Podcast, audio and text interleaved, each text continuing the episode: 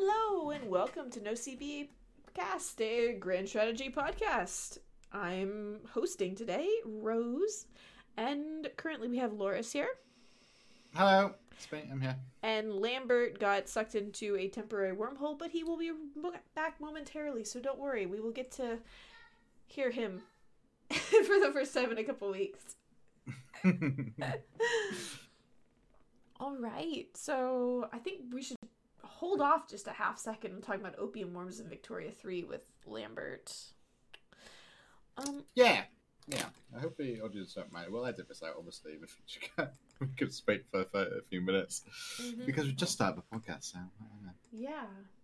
We do apologize if you are watching on uh, Spotify because we do have a slight issue where two of the episodes are the same. I did update it on SoundCloud, but the audio did not update across the board on the other sites, which is supposed to. We'll have to figure that out. It, uh, yeah, yeah, it did not update on Stitcher or Spotify, and I'm guessing it didn't update on iTunes either. And apologies for whatever Loris is eating there. Oh. I- if he actually edits this audio and it goes out to you know our our normal completely raw. Uh, I'll just keep all this in. In fact, I'll edit everything else apart from me eating like a really crunchy what's it every once in a while. That's it. yes lambert is visiting an opium opium den he traveled back about 150 200 years in the past just to check one out These days. huh You still get opium dens these days. but It's like a classy crack den, basically, an opium den. You still get them in like India and stuff. oh Um, i've but been these to days, uh, hookah much like the modern world, standards have slipped somewhat, and now the modern opium den is is, is mostly got cardboard on the floor, and there's no like I don't know, um, beautiful woman massaging your feet as you take opium. Now there's normally like a cracked out. They lay down. Man. I- sniffing I- your hair. like it's funny. Like what i first heard about opium dens was reading the tintin comics Oh really? yeah there's one point where he it's in like china and he chases someone or he goes into an opium den pretends to be a customer to like chase someone down or something and i was like what are they doing i think it was like 11 reading the comic Mhm. and my dad had to be like oh they're smoking a drug that's very bad for you but they did that back then and then of course in like high school i learned about the opium wars and stuff so it, it finally started to You click. learned about the opium wars from high school. That's pretty good. Um, I learned because we had sophomore year because I was in the uh, AP and IB classes. Sophomore Mm. year, we focused on European history. It was all post Renaissance, Oh, and we okay. went up to about the beginning of World War One thereabouts. Damn, you covered more of the Victorian era than we did. So the Opium Wars came up just because well, we were focusing on Europe, but you can't really talk about the British Empire without talking about the No, Opium kind Wars. It's the first thing. yeah, it, it just doesn't Well, not happen. the first thing. but- And Dogberry, we could totally do a, an OCB mukbang. Yeah, don't want to see that. could though. sit here and- have to like. Slurp ramen noodles and crunch down on chips. I can't promise to eat very much at one time right now. I'm having like four or five small meals a day. My stomach is getting so smushed. Oh. Though, baby is okay. I had my doctor's appointment this morning. Oh, cool. Mm-hmm. Yep. Uh, she's already turned. Her head is down. Her feet are up. Not that it matters because I'm having a, a C-section, but it's good to know she's doing what she's supposed to. Yeah, and acrobatics too, right? Yes. So, you got a very acrobatic. Oh, good lord. She is so much more active than the Rosebud ever was. Like, oh, he he was mostly active when I went to bed. As soon as I lay down, try and fall asleep, he would start dancing. She does it all day long. as long as I'm not walking around, she's moving pretty much. Maybe it's just because the way she's laying, but at least she's not doing leg presses on my rib cage like he was. That that sucked. Like, have you ever felt like Uh, like you run into something or someone hugs you too tight and it's pushing on your ribs and you can't breathe a little bit. Um, no. No. I don't know what that feels like. well, anyone listening, if you've ever had, you know, someone give you a hug and they squeeze you too tight just to like be a joke or who knows, whatever. Um, but picture that from the inside. And instead of pushing your ribs in, they're pushing your ribs out. It, it, it wasn't a pleasant feeling. I don't miss that. I'm glad she's not doing that. no. I imagine it. It sounds like you're exploding, actually. It felt like it. It was so it was so painful by the end because he was I don't what's centimeters for this I don't know twenty and one and a quarter inches, which is How much is that? in centimeters? 21 and a quarter. to let's see. Google tells me that's fifty basically fifty four centimeters. Hmm. That's that's how long he was. And so by the end, when he was doing those leg presses, I didn't even realize I had started labor because the his leg presses were so painful. I couldn't even feel the contractions. Oh my god. yeah. and he came out and he had massive muscular legs. and he I- jumped from room to room. I mean, he was a pretty chunky baby. He he he did not look like a newborn because you usually see newborns and for like the first week or two, they kind of look kind of I wouldn't say scrawny might be the word, lanky, hmm. no matter their size. He wasn't. We'll Funky to- baby. Yes. Hey, Hey, Lambert's back. Lambert's back. Hey. Start proper. rather He's returned from waffling. his uh, opium den in the past. I mean, I'm not sure that's probably the biggest, you know, not the most appropriate like joke to tell, right? No, you time traveled back 150 years to an opium den just to do some research on this Dev Diary. Oh yeah, to under to first understand the opium wars, first you've got to be, you know, you just got to get addicted to to be. So you know, with the opium. yeah. No, no, no, You, You you need you need that first-hand experience. Otherwise, like, what are you gonna do? You you never know what it's like. Of course, of course. And apparently, Loris doesn't run or hug. No, Correct. no, I, I not not today, but I Um, hug a lot, but well, you know, we were talking about being hugged too tightly. I'm the one who hugs too tightly. Ah, so I you're the the one one for inflicting that upon I am people. the danger. I'm the danger. Oh lordy. All right, so I'm the one who knocks for that hug. uh... all right. So All right, let's start properly. Maybe uh, I'll, I'll just make a note of this in my head for Mrs. Cut the everything before now. Oh, Let's do this. Welcome to Super B. Yes. Super B. Welcome to No CB, a grand strategy podcast. I'm your host, Enigmatic Rose. We also have Loris here today, Hello. and Lord Lambert. Hello. I almost Father said Lord Father Lambert. Father Lambert. I mean, it wouldn't be wrong, but it also a little bit creepy. and also, you're literally the only farmer. Farmer. Farm. Oh God, I can't talk this morning. Farmer. Oh, farmer. yeah, yeah. You're a farmer and a farmer. I'm And definitely not a farmer. no. You are. Um, but it's oh yes, it's April sixth, twenty twenty two. Hmm. Good old times. Yeah. So Lambert, you want to tell us a little bit about the opium crisis? Yeah, um, England, sorry, Britain, uh, did nothing wrong. Clearly, uh, moving on. Uh huh. Uh-huh. I, I I don't feel like that's the whole story there. All right, so the issue was, um, Britain had a whole lot of opium farms in India, and tons of it, and we thought the Chinese might like some of it because it's just it's such a wholesome good. Um, uh, but no, more. uh, basically, China did and Britain were trading, but China had this kind of a, a culture of superiority, maybe one could call it, where they thought that every single thing that China needed could be found in China. Um, Yeah, so yeah. there was a huge trade deficit, and Britain was losing quite a lot of money because instead of trading goods for goods and then selling those goods for money, they would have to pay money to get the goods. Um, so Britain was always searching for some way to get that trade balance back to being goods for goods.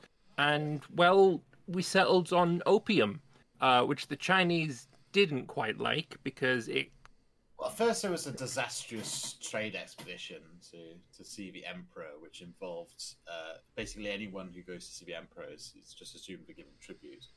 Um, and you have to do a kowtow. I remember the British delegation refused to kowtow, saying, I'm going to kowtow to my king, King George.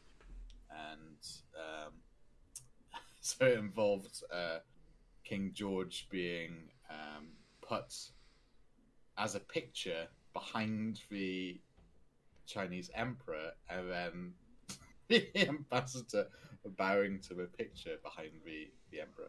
And then the emperor said, uh, like a fantastic thing, where he was like, I have no interest in your wares or trinkets. China has everything. Basically. Yeah, yeah. We just don't want to have your, your, your, basically, what we're saying is like tourist shop tat in China. Thank you very much.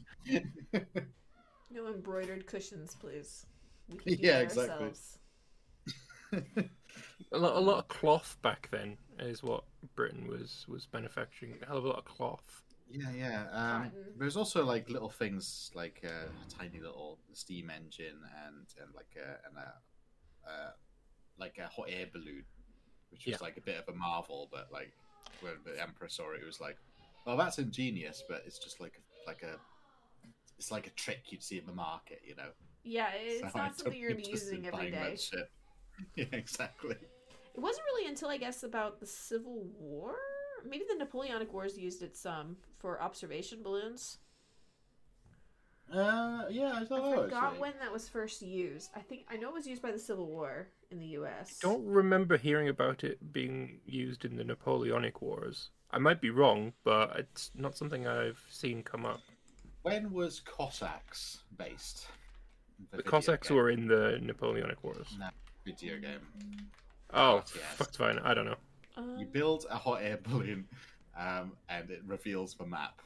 That's Eight- all I know. 1849, Austrian imperial forces besieging Venice attempted to float some 200 paper hot air balloons, each carrying a 24 to 30 pound bomb that was said to be dropped from the balloon with a time fuse over the besieged city. That's for bombing. Um, it would be That was earlier the first that aggressive. for. Yeah. Um, it was definitely the Civil War in the U.S.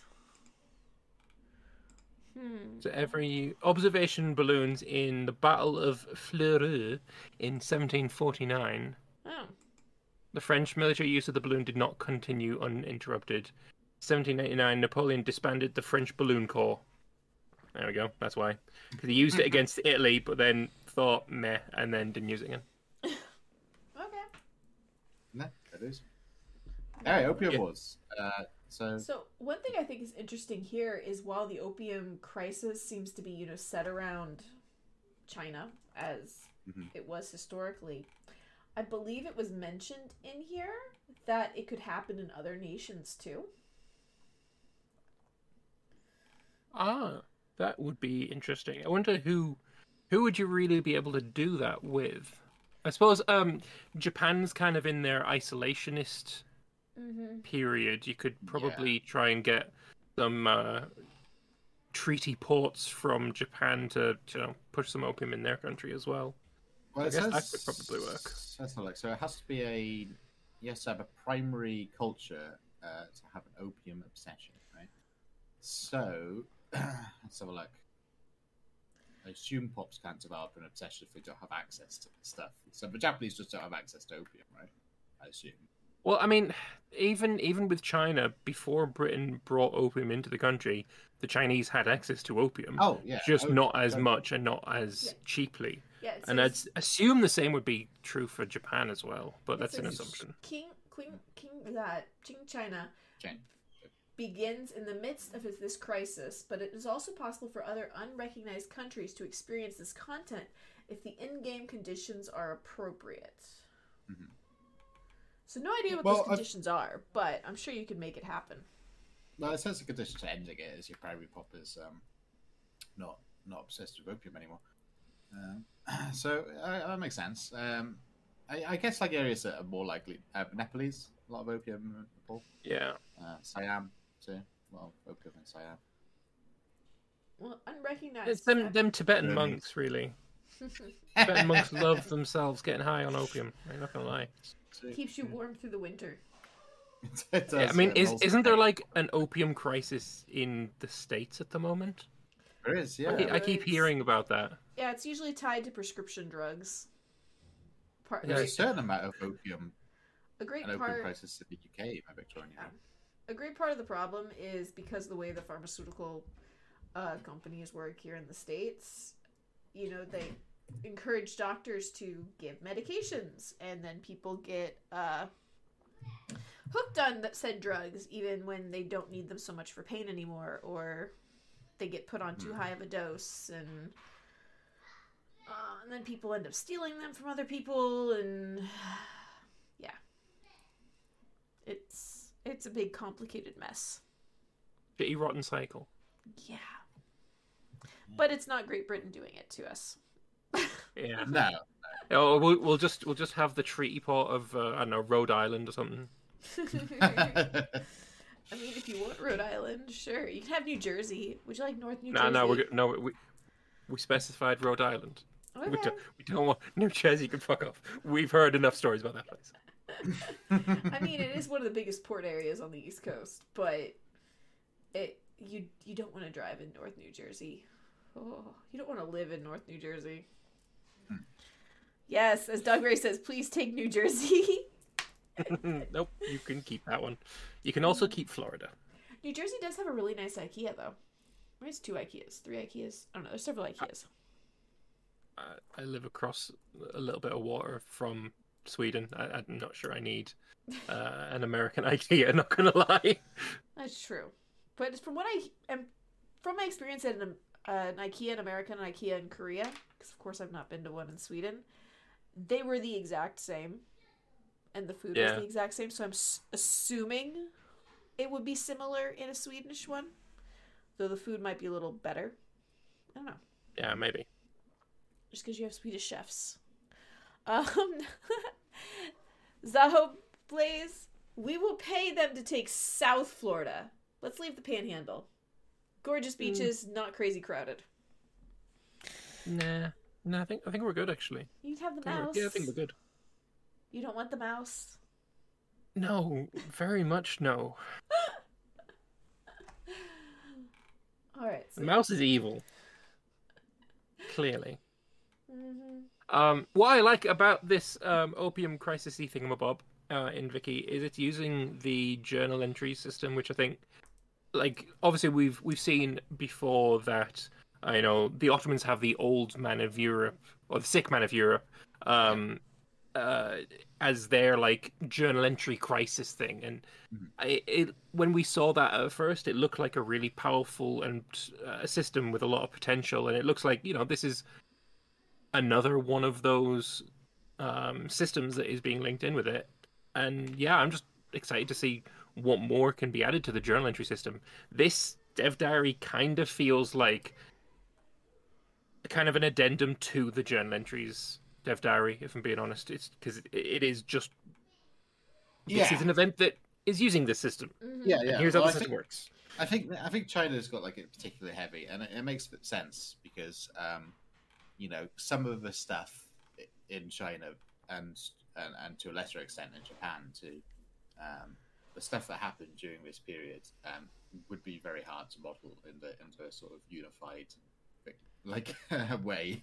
Um, how do you model the Taiping Rebellion? You're not going to have a load of Chinese uh, Christians and the Brother of Jesus um, fighting, you'd have to model that for an event. It's, it's just not going to happen otherwise. Um, Yeah. You know, how do you model, um, like, uh, like I don't know. I could think of a way where you could model uh, the problem with gin and opium. You know, but um, you know, this seems like a healthy way of doing it, rather than like you know, if your if your pops are having a lot of opium, what happened is like obviously all the soldiers are not going to fight properly, and the bureaucrats are not going to do well you know so it's and there's going to be a lot of uh, impoverishment and a lot of death here we are you got it through a modifier Mhm. Yeah. People spending their money on drugs instead of uh, food. Mhm. Um, so you know, twenty five offense, twenty five defense, lower standard of living, uh, and mortality. Yeah, makes sense. Um, and then also all the stuff that's happening in China later too, um, which you know involves finally the, the complete dissolution of of uh, of empire of uh, Chinese empire, which I think happens in the replies. It's got a really great picture of of the Chinese Ming explosion, basically. Ming Yeah, explosion yeah. part three. period. Victorian edition. what is a PDX game without a Ming explosion? Two. Oh wait, well this one I guess is a Qing explosion, Ching explosion, exactly. Yeah. but uh, so it's China exploding. It's just it's a staple, right? It you can't really to. get away Yeah, from it. No. And this is obviously done through like a, a console commands. No, but the, the unless I d- no, it, it obviously has. Russia hasn't like conquered Vladivostok or like East India Company has not expanded since the start date. Kazakh still exists; they're not part of Russia.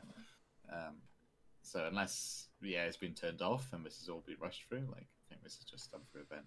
Like we need to go into a console and Uh, we do have the question down here. This stuff looks great. How will the American bro- prohibition work with the system?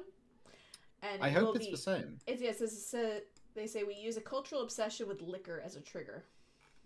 Okay, I mean, look, the, see what we've got here is the Chinese cultural obsession with opium, the Americans cultural obsession with liquor, the Brits.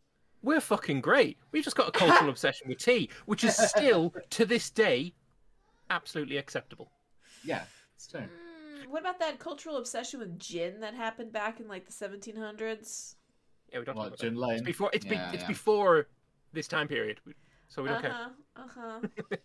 We also it was God, there's um, God, there's a lot of actually really bad things in this era actually around drugs, um, Uh, yeah, especially laudanum.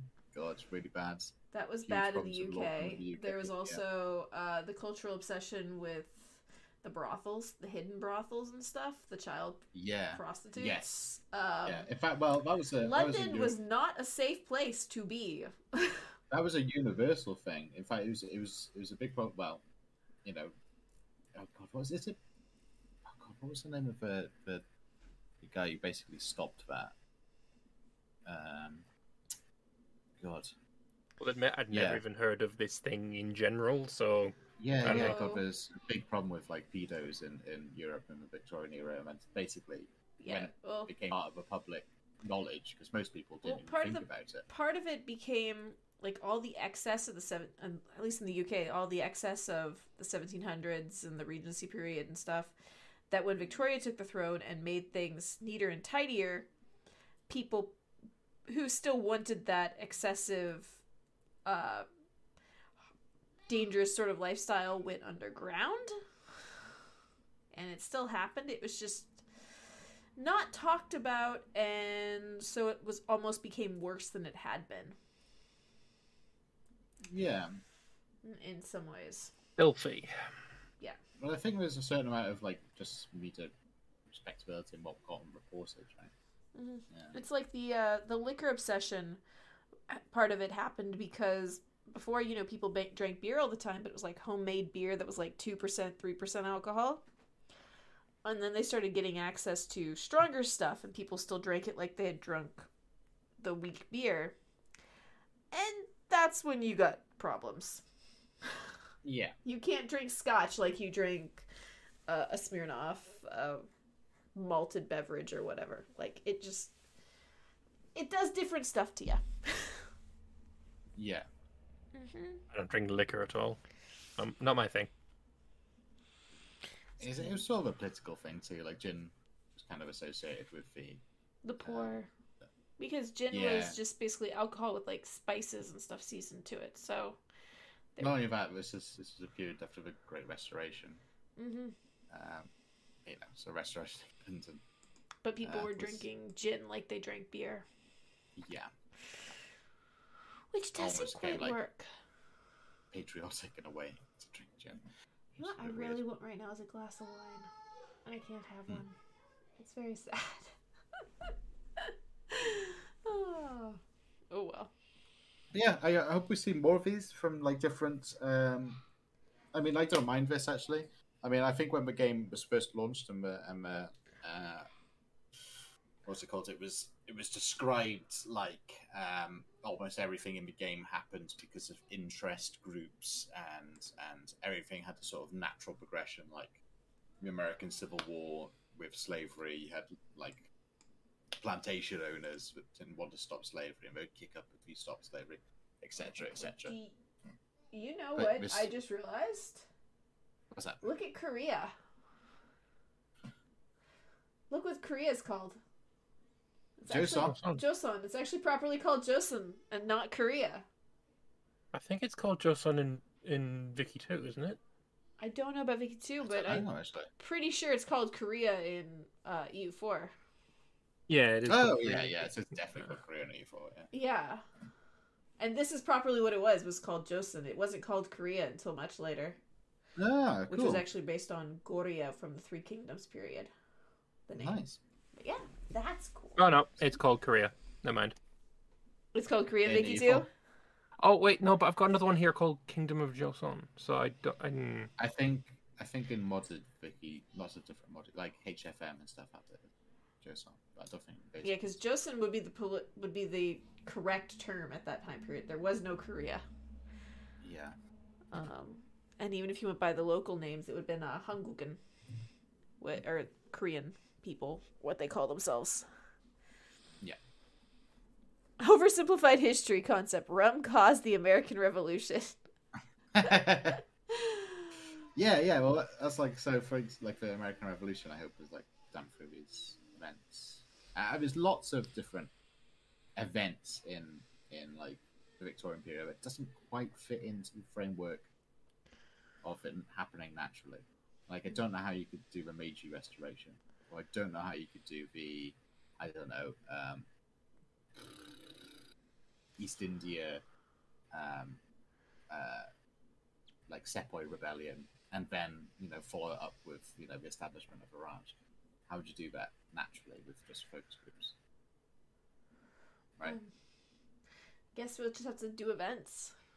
Yeah, exactly. Right. Yeah. Um, so you know that's what these these journals are essentially. Yep. Just events. So, speaking So- of events, we don't actually have a teaser from Martin this week. Instead, on April 14th, he is starting a screenshot heavy AAR on the Vicky Hmm. 3 Discord. So you haven't voted in it yet. No, this is the this is our account, our CB account. No, I haven't voted with our CB account because I was going to discuss it with us here before Oh I yeah, voted. and then and then chat can decide what to vote for. Yes! Yeah, no, I get it. Yeah. no, I, The more don't the more bits you donate, the That's bigger your vote is. It's clearly how Uh, Twitter okay. polls work. Ah, I see, I see. All right, so the choices are Netherlands, Mexico, Ottomans, and Siam. So where should we cast our vote? Well, Let's talk about each each nation and their situation in 1836. Yeah, yeah. The the Netherlands would start with a lot of um, desire to regain the Belgian territory Yeah, that yeah. they've recently lost. Just lost, yeah. Um, but to do that, you would have to go up against Britain, who's guaranteeing their independence. Well, is guarantees a thing in Vicky. I'm not quite sure because it's all done through this uh, thing, Yeah. isn't it? I imagine Britain would jump in if you started a diplomatic play to gain Belgium back. Yeah, yeah. Um, but another thing that the Netherlands has going for it is incredibly wealthy colonies in uh, Indonesia. Yeah. Um, I know in Victoria 2, uh, they had two of the most valuable colonies in the world um, in East Java because it had Mm.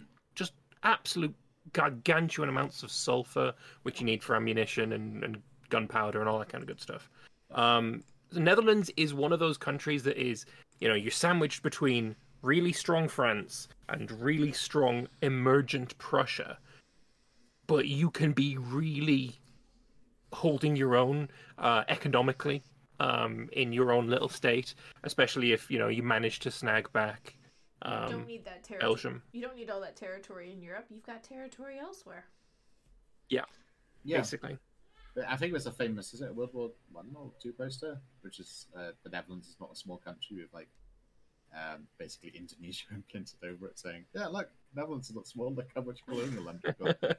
um, uh, that was a mindset back then. It's pretty good. Um, yeah, so uh, yeah, it's, it's good because you get what two options basically. You can either go get Belgium back, possibly.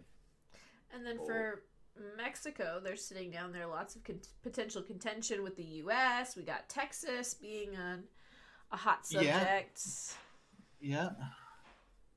Um, They don't have too much control over their northern provinces, which is why it's like even before the war, a lot of the northern territories were sort of shifting into America's sphere of influence. Um, 'Cause they didn't have the people there. The yeah, exactly.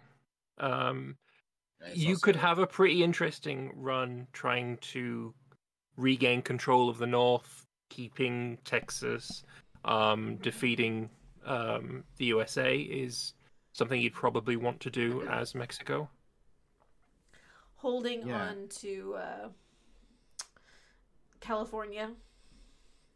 Yeah, All that stuff. All that West Coast stuff that was lost eventually. exactly. Uh, but more, more importantly, having a monarchy, getting the Empire of Mexico going, Yeah. very important. What you don't want to go Of course, through the the, politics of 12, Mexico this diff- time 12 fun. dozen different Ferdinands I think they went through. yeah, yeah. also, there's like- there's going to be a period of time French where the French come over. yeah, You just got to kick their ass. Yeah. just watch I out for had to- Napoleon the Third. He's he's a tricky one. One part of my uh, high school history education, we focused on South America and Central America. Hmm. And when it came to Mexican history, Ooh. all I can remember is that there was a bunch of different Ferdinands. That was it. Like I could Yeah. not keep them straight because they. Maybe if I've been Well, learning about them since like elementary school, but Speaking of journal stuff too, going back to that and Central America, the Central American Republic's a thing, I presume, of a game stuff. And the dissolution of that was a pretty big deal. So, you know, Guatemala, Honduras, the Sao Paulo, and the other one. Um, everyone just, you know, the other one. God, what was the other one? Honduras, Sao Paulo, Costa Rica. Costa Rica? Did I say Costa Rica before? I don't know. Mm, God, anyway. So that's the thing with Mexico. Your southern neighbors. falling Nicaragua, apart. you didn't say. Nicaragua. Yes, I did. Did I say? Panama. Uh, no, Panama. Uh, gosh, that's not. That wasn't part of Central American Republic. Um, but I don't know when Panama became independent. and Um, all right, well, we also have the Ottomans here, but who yeah, are they're falling apart basically. Yeah, if they're- you take, if you, they're on the oh, end the of Ottomans their too. Yeah, the and the Ottomans are on the end of their uh, leg, end of their rope. Yeah, They're You've got that Egypt. journal entry trying to bring it back from the brink while the Balkans try to rebel against you and you lose those. You'll end up Mhm. having the uh, what's the war with Egypt called? the The Oriental Crisis. Oriental crisis. That's the one. Um, having that crisis with the uh, with Egypt, uh, the loss of Iraq. Um, there's a lot going on for the Ottomans. It's it is crumbling. Um, the Italians are probably going to unify and take off some of your territory there as well. Like you you've got your hands full. You've got a lot of resources, but very little ability to tap into those resources uh, Yeah. because the tax policy is just garbage. Um, so bringing them back from the brink could be very interesting. Yeah, yeah, yeah. We I, I'd say so. And then our last one is Siam, which I honestly don't know so much about in 1836. Uh, Siam do became I. Thailand, if people do not realize. So yeah, I don't know much about. I, I know more about their modern or the Anna and the King era, which came towards the second half of the 1800s. Yeah, Siam. Um, we didn't get colonized. Mm, apart from that, who knows? Yeah, the King and I for Siam, or Anna and the King, or whatever you want to call it, was later 1800s. And you can tell, even just looking at the movie, from their clothes, the women's clothes with the giant hooped skirts. Those were Mm. popular in like the uh, 50s to 70s, depending on the size. 1850s to 70s. Hmm. The antebellum look is what we tend to think of it here in the States because it was really popular in the South. Oh, okay. I don't know about. If you ever watch Gone with the Wind, they wear the No, same never, style of dresses. a cinematic masterpiece with a lot of questionable bits, but still a Tends to be most old films. Yeah. Yes. Sword of the South. And uh, Honestly, that's that's it's still pretty modern films. Still have that issue, to be honest. Mhm. Like she just doesn't change very fast. So personally, out of those four, I would have gone for Netherlands or Ottomans. I think those sound the most interesting. I yeah. honestly think Ottomans just seeing Martin try and pull that back, Yeah. rescue them. Yeah, I mean, if they. What I'm most interested in seeing in Victoria's internal politics, I'd probably go with Mexico, to be honest, because it is the one that has the most um, fiery internal politics. Mm, lots of war options. Well, not not so much of war options. I, I'm just more interested in like what goes on inside countries in, in Vicky. Um, so probably probably Mexico to see like how you know military strongmen influence it, which Oh. is obviously a big thing in Mexico. Here you go. We have, God. If Liana what- was still with us, she would have chosen Siam.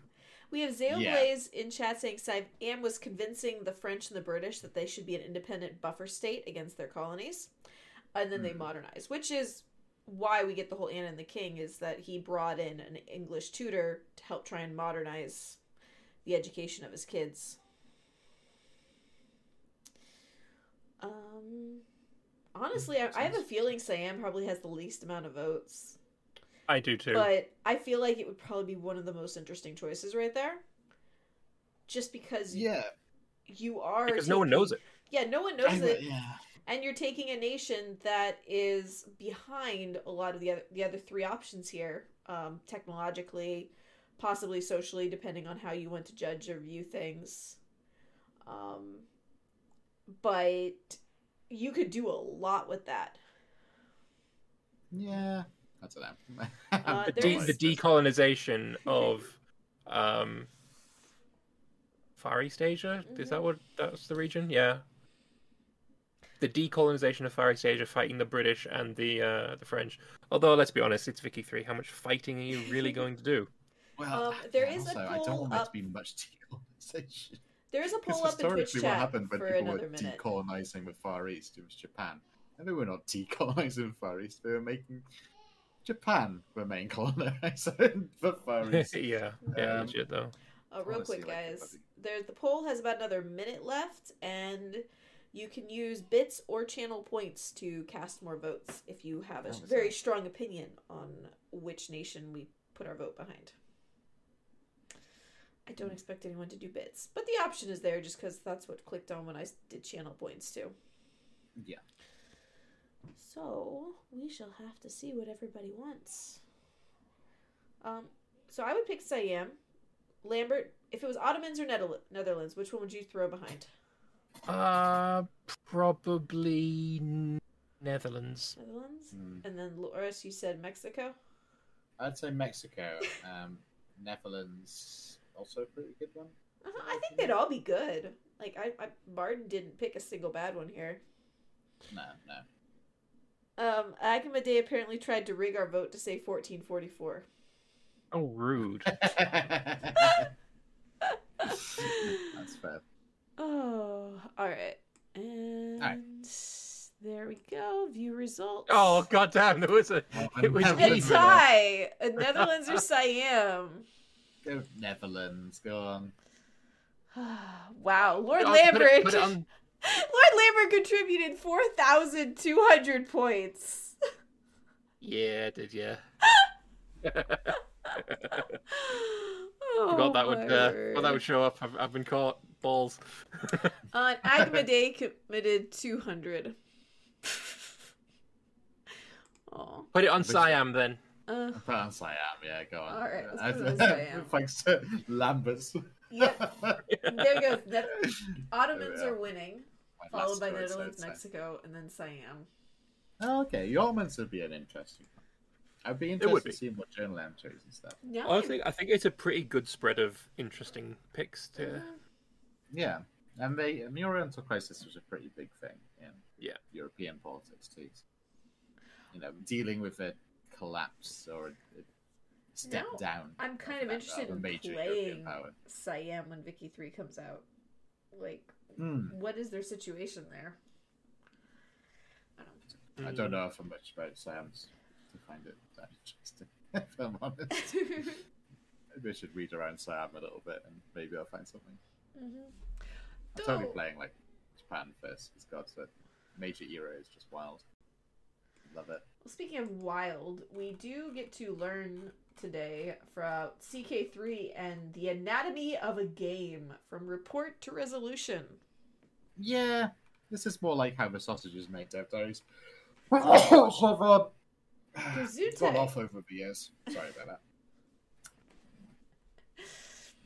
Um, it's just it was just kind of interesting. So if you've ever wondered how a bug that you report gets worked on, this is what they do. The memes are nice. Hmm. uh, I'm not Yeah. too into the. Uh, I'm not. I'm not too fussed about it too. Actually, it's, it's just how the sausage is made. Um, that's all it is. Uh, I don't, Yep. don't care all that much. Sorry. It's Don't you, what about you, Lambert? Um, I don't know. you have no opinion. thoughts. No opinion really. No, it- I haven't. I haven't really been following CK3 for a while. Been waiting for Yeah. something big and juicy to come along, and Royal Court really kind of just didn't Yeah, same. quite do it for me. Same. I feel. I was. I was like, not about Royal Court. I didn't like the mechanics. I I enjoyed want to- it, but I still I'm I'm looking for more like the Byzantines being reworked, us getting merchant republics. Yeah, yeah, The Byzantines being renamed to Roman. yeah, yeah. I want nomads or something. Add China before sooner rather than later, maybe. Who knows? yeah, uh, we do have But Alfred obviously- saying in chat. Um, if you are ever interested in how bug reports are acted on, read that dev diary. But that goes for any of the PDX games, not just CK3. Yeah. Yeah, Oh, but clearly, what happens is the bug report comes in, and then they print it out and they put it in a shredder, and they all have this satanic little laugh in the middle of Paradox's, uh, you know, developer room No, place. no, that's what EA does. yeah.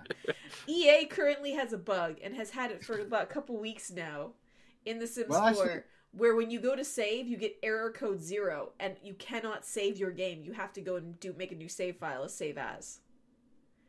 Every My time. experience with reporting bugs on Paradox games is being uh, you have a uh, bug that crashes the game, and if a crash reporter pops up, and when you type in what you happened to the crash, and the crash reporter crashes. That has been Yeah. my- that has been my experience. My my experience with bugs in Paradox games mostly I would say comes from Imperator, where I would just um, write Arheo a message on Discord, tell him what was up, and then it'd be fixed. I, yeah, I kind of do something similar to that with CK3. oh. I mean, But hey. Hmm? yeah, bug reports are still useful. People should do it, even even if you know. Don't take our words of negativity towards bug reporting and crash reporter crashing and all that. No, You- don't you, bother. you should use it. It's still useful. Don't listen to No, us. Yeah, uh, don't do it because somebody else will do it forum. instead. So who cares? Never report a bug because just make us just assume somebody else has reported it. That's what I always do. And then if everyone the- does that, then the world will be much better. Obviously. The one problem with that though is that if only one pers- one person reports a certain type of bug, then it can often be assumed that it's just that type of computer or their graphics card or motherboard or something. Their setup. Though I can't remember there was some bug I posted on the forum, oh back I guess in CK2. And a whole bunch of people replied with, "Oh my god, I came here to report this too, and you reported it already. Here's my save file." And it was just like this whole stream of. I was like, "What?" Oh man. No, I'm gonna I'm just gonna start playing Paradox games on like really obscure operating systems. It's like, oh, I've got this bug. I can't really. Oh man, this the the the, the leader portraits in, in in CK3 have gone all pixelated. It's like, okay, okay, what's the problem? It's like, I like give them like all the details. Like, okay, I can't see the problem. Oh, by the way, I'm playing on like a BBC Micro or something. Or I you're don't even playing with a graphics card. You're just using the one built into the motherboard. yeah. Intel integrated graphics, yeah, because that's Wait, oh, that's here's- the uh, legit way of doing it nowadays. Get CK3 this. broke my computer. Also, I poured milk all over my hard drive at the same time. Oh. So I had I had a magnet in my back pocket, and I stood on I, I sat on my laptop. Um, and We also have Alfred in chat pointing out even if a bug has been reported already on a previous version, please give us a save if you encounter an issue on the most recent patch. Um, it becomes difficult to fix a bug when the only save file they have is from a previous version. the Yeah, that makes sense. that makes sense. That does make sense. Um, No, I probably probably wouldn't put those. I'd be a lazy bastard like me. we do have a special project here for Stellaris. Yeah. Now Stellaris is. Uh, yeah, obviously there. I'm Expansion. honestly excited for Overlord. like, Yeah, I mean, like I'm looking forward to like a multiplayer game with it. hmm I'm I'm gonna Um, hope they're going to do another of the big influencer games. You know, like what DJ or uh, I think Max the Catfish organized the last one. It probably Yeah. will be. hmm It's great fun. It's great fun playing. It's great fun watching, and I feel like having the vassals will create a lot of fun. But we do get the three types of specialist empires here in Overlord, which we just got to see their images before, and now we have the Bulwark, a bastion of defense that leaves basic resource acquisition to others. hmm The Prospectorium excels at resource acquisition but has weaker research. Resource. Did I say research acquisition or research? I don't. And the Scholarium specializes in research but relies on their allies for military support. Which is kind of the guess I think I made last week, Lambert or Lambert Loris. Hmm. Yeah, I it- think so. We were looking at it like one's resource, one's research, and one's like defense protectorate or something is what I called it. But um, they have more cohesion. We get to see a little bit of that. The specialization tier one, tier two, tier three, where you get more stuff, more discounts. What are y'all's thoughts? on this? fifty signs per month. Ouch. Yeah, but I think this is under the assumption that um, you know your overlord will be sending research to you because you can do that now. You can, as part of an agreement, give someone re- your research points, which is interesting to say the least. Um,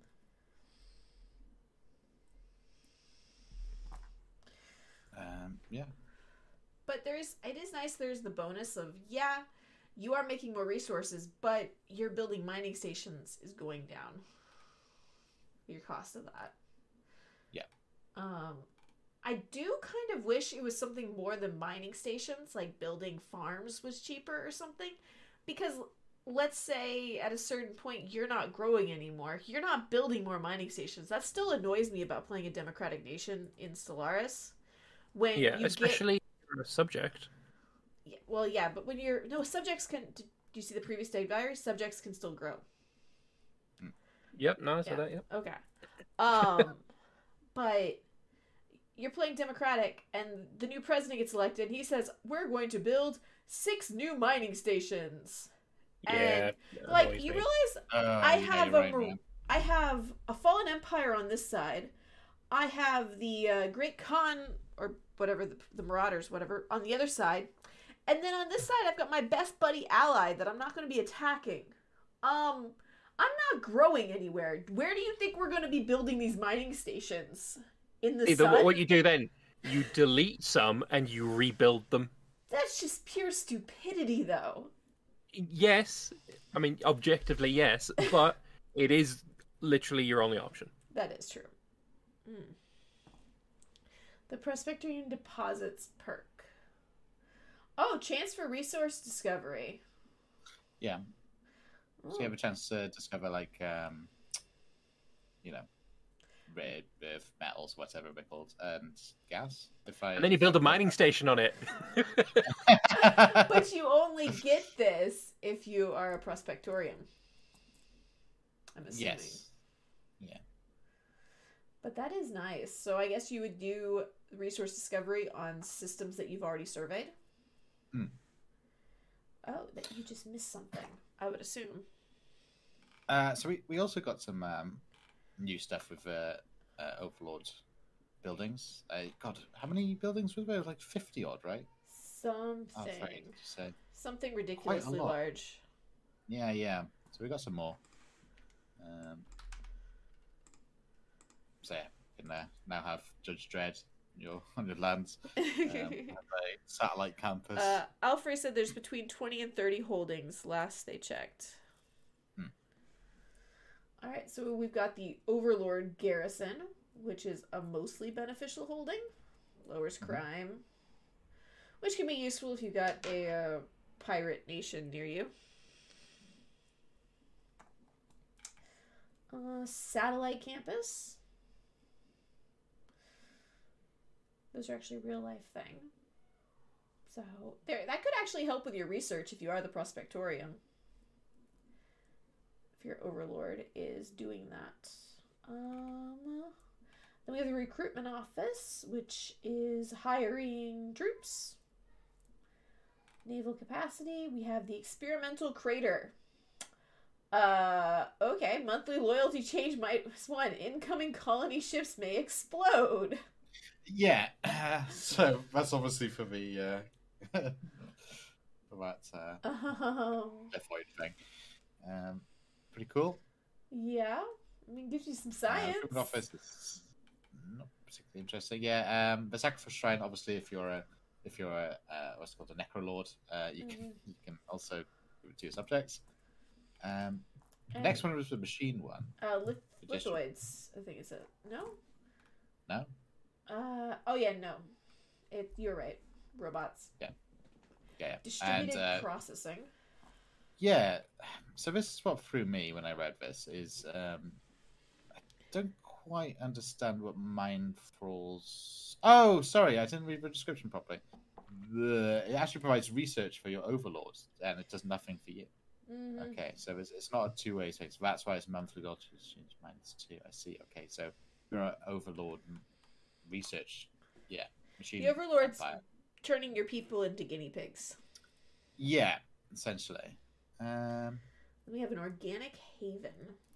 Yep, which uh, just uh, does the bio trophies for your uh, overlords, which is pretty Mhm. interesting. And cost Um, no upkeep for the subject. Yeah, So it's right. kind of a just like- neutral, more neutral one. it's a crash. It's like the IKEA crash you get into. Um, basically. Mhm. now, the thing that I'm mostly excited about. The origins.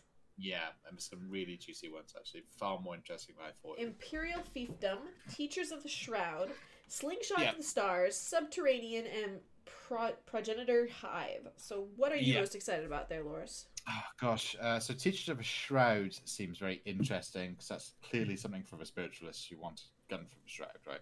So Mhm. going to be focused around the Unity quite a lot. Subterranean will be incredibly interesting because um, you know you get to encounter a subterranean empire, but you never get to have a basically a dwarf hold or whatever you want to have. Also, I think that'll dwarf. come with some kind of uh, habitability buff because who gives a shit what the surface Yeah. looks like, whether it's cold or warm or whatever? Because we all live underground. Yeah. No, I agree. Um, and then, gosh, launching ships from underground, stuff like that, be interesting. Um, Um, and they did do a Progenitor video Hive on. Imperial fiefdom. Was done. did they? Yes, they did. Well, I didn't know that. I assume you start as a vassal of a person. I assume a pa- more powerful nation. It did just come out yesterday. You can thank Agmade for me knowing about it. yeah, so um, I assume it's Didn't, about. wasn't it Alfred that said it? Uh, maybe. Oh yeah, no. Alfred said it there, but Agamade actually had shared it yesterday in my Discord in the Ah. Stellaris chat. So do you start as a vassal? I assume. I would assume I have not. Look, I have not been able to watch it yet. It's actually three minutes, so hold on. That Define your guy looks like experience. Yes, he does, doesn't he? Almost a Mm. spitting image. Greetings, fellow Somebody intergalactic Speaking of, I'll- I'll be- travelers. I'll be I'm watching you Nefarious, and I heard you wanted to spice up your imperial Alright, yeah, multidimensional playing life. Today, I'm collaborating with Paradox Interactive to show you the first new origin that is being introduced with the Stellaris' expansion, Overlord. In Stellaris, origins were originally introduced in the Federation's expansion and have become an integral part of how you define your experience. They represent the background of your species before it unified itself into an empire. You may have played as a clone army before, or with the old old dragon Hroskar that needed constant dragon loving worshipping. Stellaris Overlord introduces multiple new origins. The first of many is the Imperial Fiefdom. Here, you start your journey as the subject of an advanced AI empire and get the option to choose your vassal specialization at the start of the game. The goal is clear become independent and overcome your fiefdom. The story goes Our first endeavor beyond our home planet was a painful one, subjugated by the whims of a foreign galactic power. Now we're looking towards a future in which we no longer have to live in the shadow of another empire. So, to summarize, after millennia alone on a planet, we finally looked to the stars, found life, and well, things took a bad turn of events. We were far inferior to them, so now we find ourselves vassalized to the whims of a foreign power. Right after starting the game, you will need to choose one of three specializations Bulwark, Scholarium, and Prospectorium. They define your bonuses and trade offs with your overlord. Bulwark is the military specialization. You start with the destroyer technology right away, as well as five destroyers. However, your overlord will subsidize your basic resource income, like energy, minerals, and food. You also need to pay extra influence to expand. The goal is clear build a fleet and expand while becoming a dominant military power. The Scholarium specialization focuses entirely on research. You start with an extra scientist and science ship, in addition to a generous research output bonus and a plus one research option. You also gain a chance of finding research caches that grant additional technological bonuses. However, you will also get a fleet capacity penalty as well as a massive shipbuilding cost and upkeep increase. Prospectorium is the mineral and material specialization. Your overlord will grant you extra construction ships, but will subsidize a massive chunk of your monthly research. In addition, your empire gains the ability to randomly discover energy and mineral deposits on planets within your border. However, they will also take a massive chunk of your basic and advanced resource production in order to guarantee your safety, of course. So, to summarize, Imperial Fiefdom allows you to start as a subject and experiment with the process of rebelling against your overlord. Playing as, for example, a machine species that rebels against their maker is finally a valid option.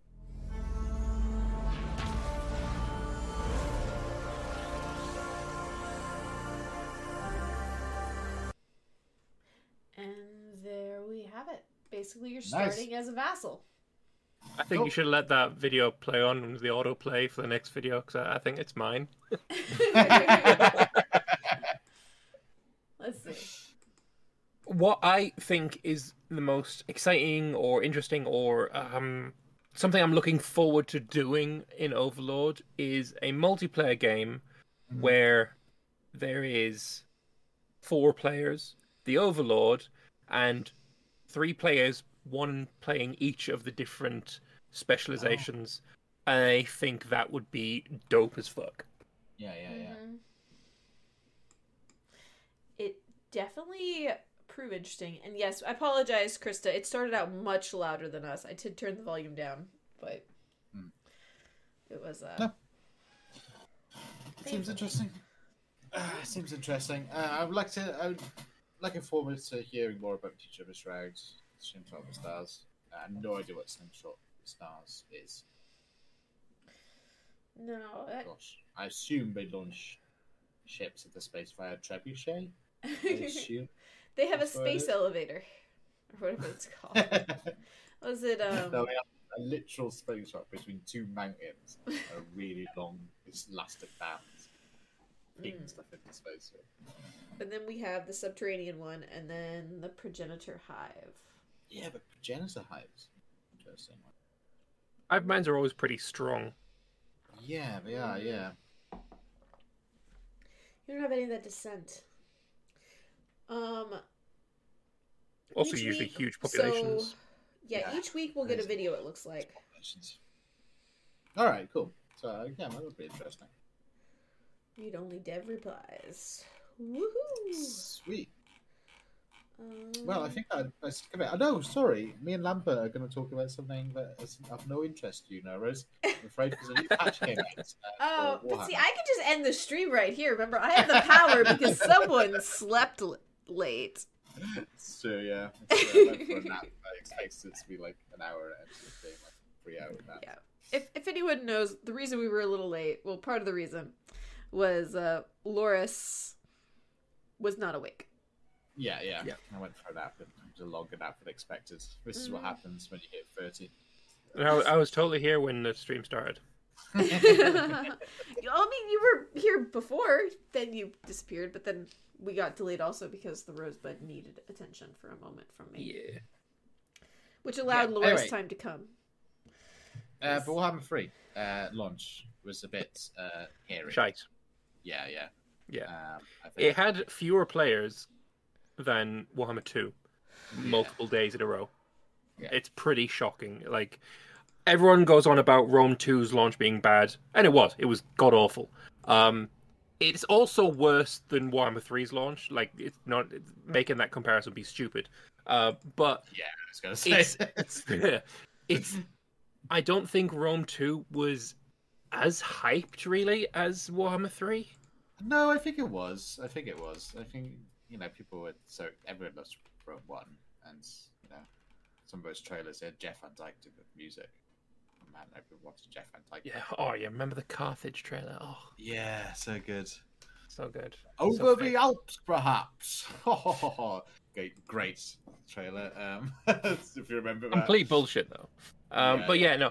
Uh, the Warhammer 3 launch was really rough. There's a lot Yeah, of people that scary. had a lot of performance issues, which is, I mean, that sucks, obviously, but that I don't think that is what caused the massive drop off in the player base by like 90% or something crazy like that. Yeah, yeah. Um, it was basically people didn't like the Realm the enforced narrative story Mm. of it. And whereas with Warhammer 2, yes, you also did have that enforced narrative thing, and you know, the until the Mortal Empires came out, that was all you had. But going back to Warhammer 1 didn't really make sense because you didn't have Mortal Empires for that either. No, um, no, whereas exactly. now, if you go back to Warhammer 2, you've got the Mortal Empires. So I, mean, I think I think it's fair to say that like when people are playing, that's a really good point. Yeah, because I think when people are playing, when I I played Warhammer 2, and I'm sure I'm sure other people are in the, the same boat. You uh, played it and was like, oh, this is nice. You get to play as like Skaven and all my favorite things or whatever entails. But I'm not really interested in this Vortex campaign business. I Yeah. want to have Mortal Empires, and I'll happily play it because you know it's an option between going back to just Warhammer and playing. Uh, you know, the Vortex. So I played with Vortex for a bit and then, you know, waited for things.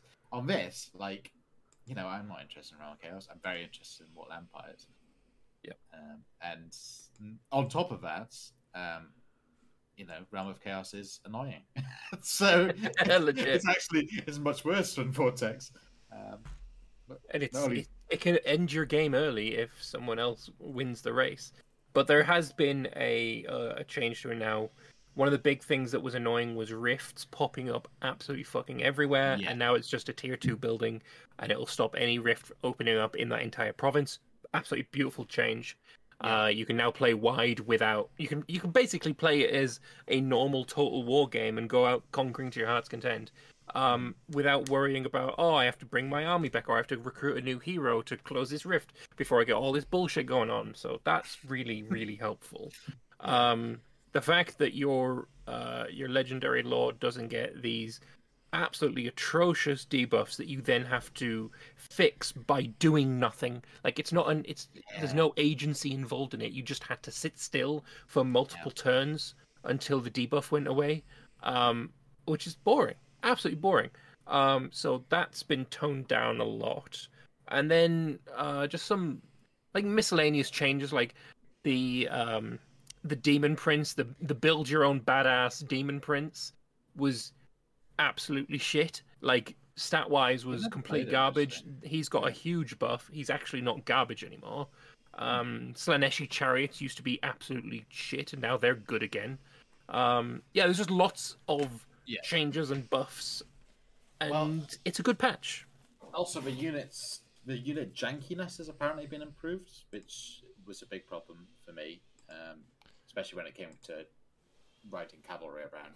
Yeah. Cavalry just seemed to like pivot around what you told it to do, which was quite annoying. I haven't played with the latest patch, so I don't know if it's actually been fixed. Um, and then I think the other one that a lot of people are complaining about, myself included, is if you're playing, say, Nurgle and you get to run Nurgle, you no longer get debuff traits based around Nurgle, which felt wrong when you got it. And it's like, I mean, of course. took you out of the game a lot, I thought. Um, so that's been removed, which is nice. Yeah. Uh, two returning Dominion battles. Uh, don't give a shit about. Don't know if anyone. Dominion else knows battle about- uh, was that domination mode? The Yeah, domination. Sorry, I yeah, meant- I misread that, they yeah. they were so they are so shit. Have you ever have you ever done the uh, the Tzeentch domination battle? Never done them. Don't Never done. don't. It's it's fucking awful. It is by far the worst battle you will ever have in a total Oh. war game. No, not the not the realm of chaos. Not the ones in the realms. This is the multiplayer domin- domination. Domi- Oh, I've not actually played that yet.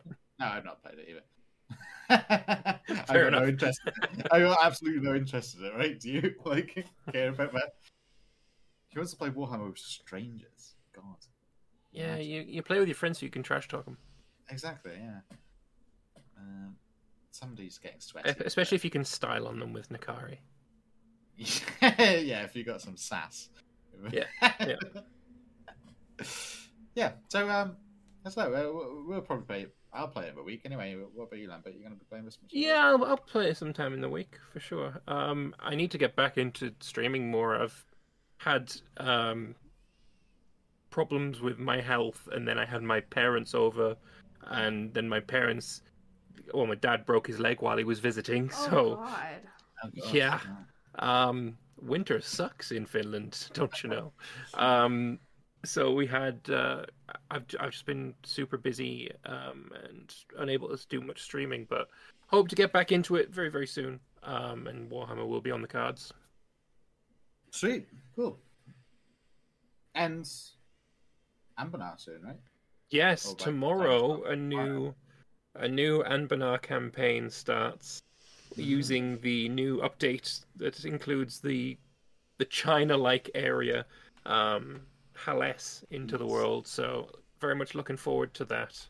Uh, it should it should be fun. I spent many many hours making an introduction video to the new area um, that I'm going to put out probably tomorrow. Um, and yeah, the my? Anbennar videos have been doing pretty well recently, so pretty happy with that. Yeah, very good. Well edited. Thank you. How are you playing in Hades? I mean, I'm not allowed. I'm not allowed. I Oh, can't. It's a secret. Yeah, it's a secret. It's, it's very much a secret. Um, like, can't be doing pre-game diplomacy. Literally, nobody knows um what they're playing, other than the mods uh, Yeah. of of the thing. Um, and yeah, so I, I I know who I'm playing, but no one else knows who they're playing. Sneaky, sneaky Lambert. Oh, exactly. Yeah. All right. Well, I guess that tells us what you've been up to, Lambert. Or is there anything else? Uh, uh D and D on Mondays. It's always fun. What about you, Rose? What have you been up to? I've been playing a lot of Core Keeper, which is Oh yeah, I, I picked that up actually. Yes, I saw that you had. Gave it a little thumbs up on Steam. It's a lot of fun. It's basically it's still early access, so there's there's still a lot of the the map where you can tell they're going to add biomes, but there's nothing there but an impenetrable wall. Hmm. But there's definitely enough content for a good 40 to 60 hours of gameplay so far at least, unless you really really want to just like go all into building. It's sort of like Terraria and Minecraft in that. Yeah, yeah. Um, I love yeah. the water. The water effects look gorgeous in that game, right? Yeah, the water is really pretty. Especially when you get dig up a to Azeos' wilderness. The water is utterly gorgeous. Oh no, I've not been there yet. Yeah, that you you won't be for a while. That's like the fourth and final biome that's in the game at the moment. Ah, okay, okay, cool. um, that's where we are. And that's where the final uh, ore that's in the game at the moment, the scarlet ore, is found. So it's a lot of fun. But what have you been up to, Loris? Uh, I've mainly been DIY, um, mainly. Uh, yeah, basically that. Um, DIY, very exciting. Hey, I little mean, bit of touring, it's little bit of programming, but not much. It's ninety percent DIY. sounds like a good plan. But Mixing Hey. up cement, real good. So fun. I love cementing. Well, if you want to catch, live my house. Okay, well, if you want to catch the podcast anywhere else, we are up on SoundCloud, Spotify, Stitcher, iTunes, YouTube, and then of course the VODs are saved here on Twitch. I highlight them as soon as the episode ends, and then uh maybe if we put enough peer pressure and social pressure on Loris, he'll actually like edit this episode for I am SoundCloud. immune to social and peer pressure, unfortunately. Uh, man has no shame. Um, but I will try and do it because I want to do it.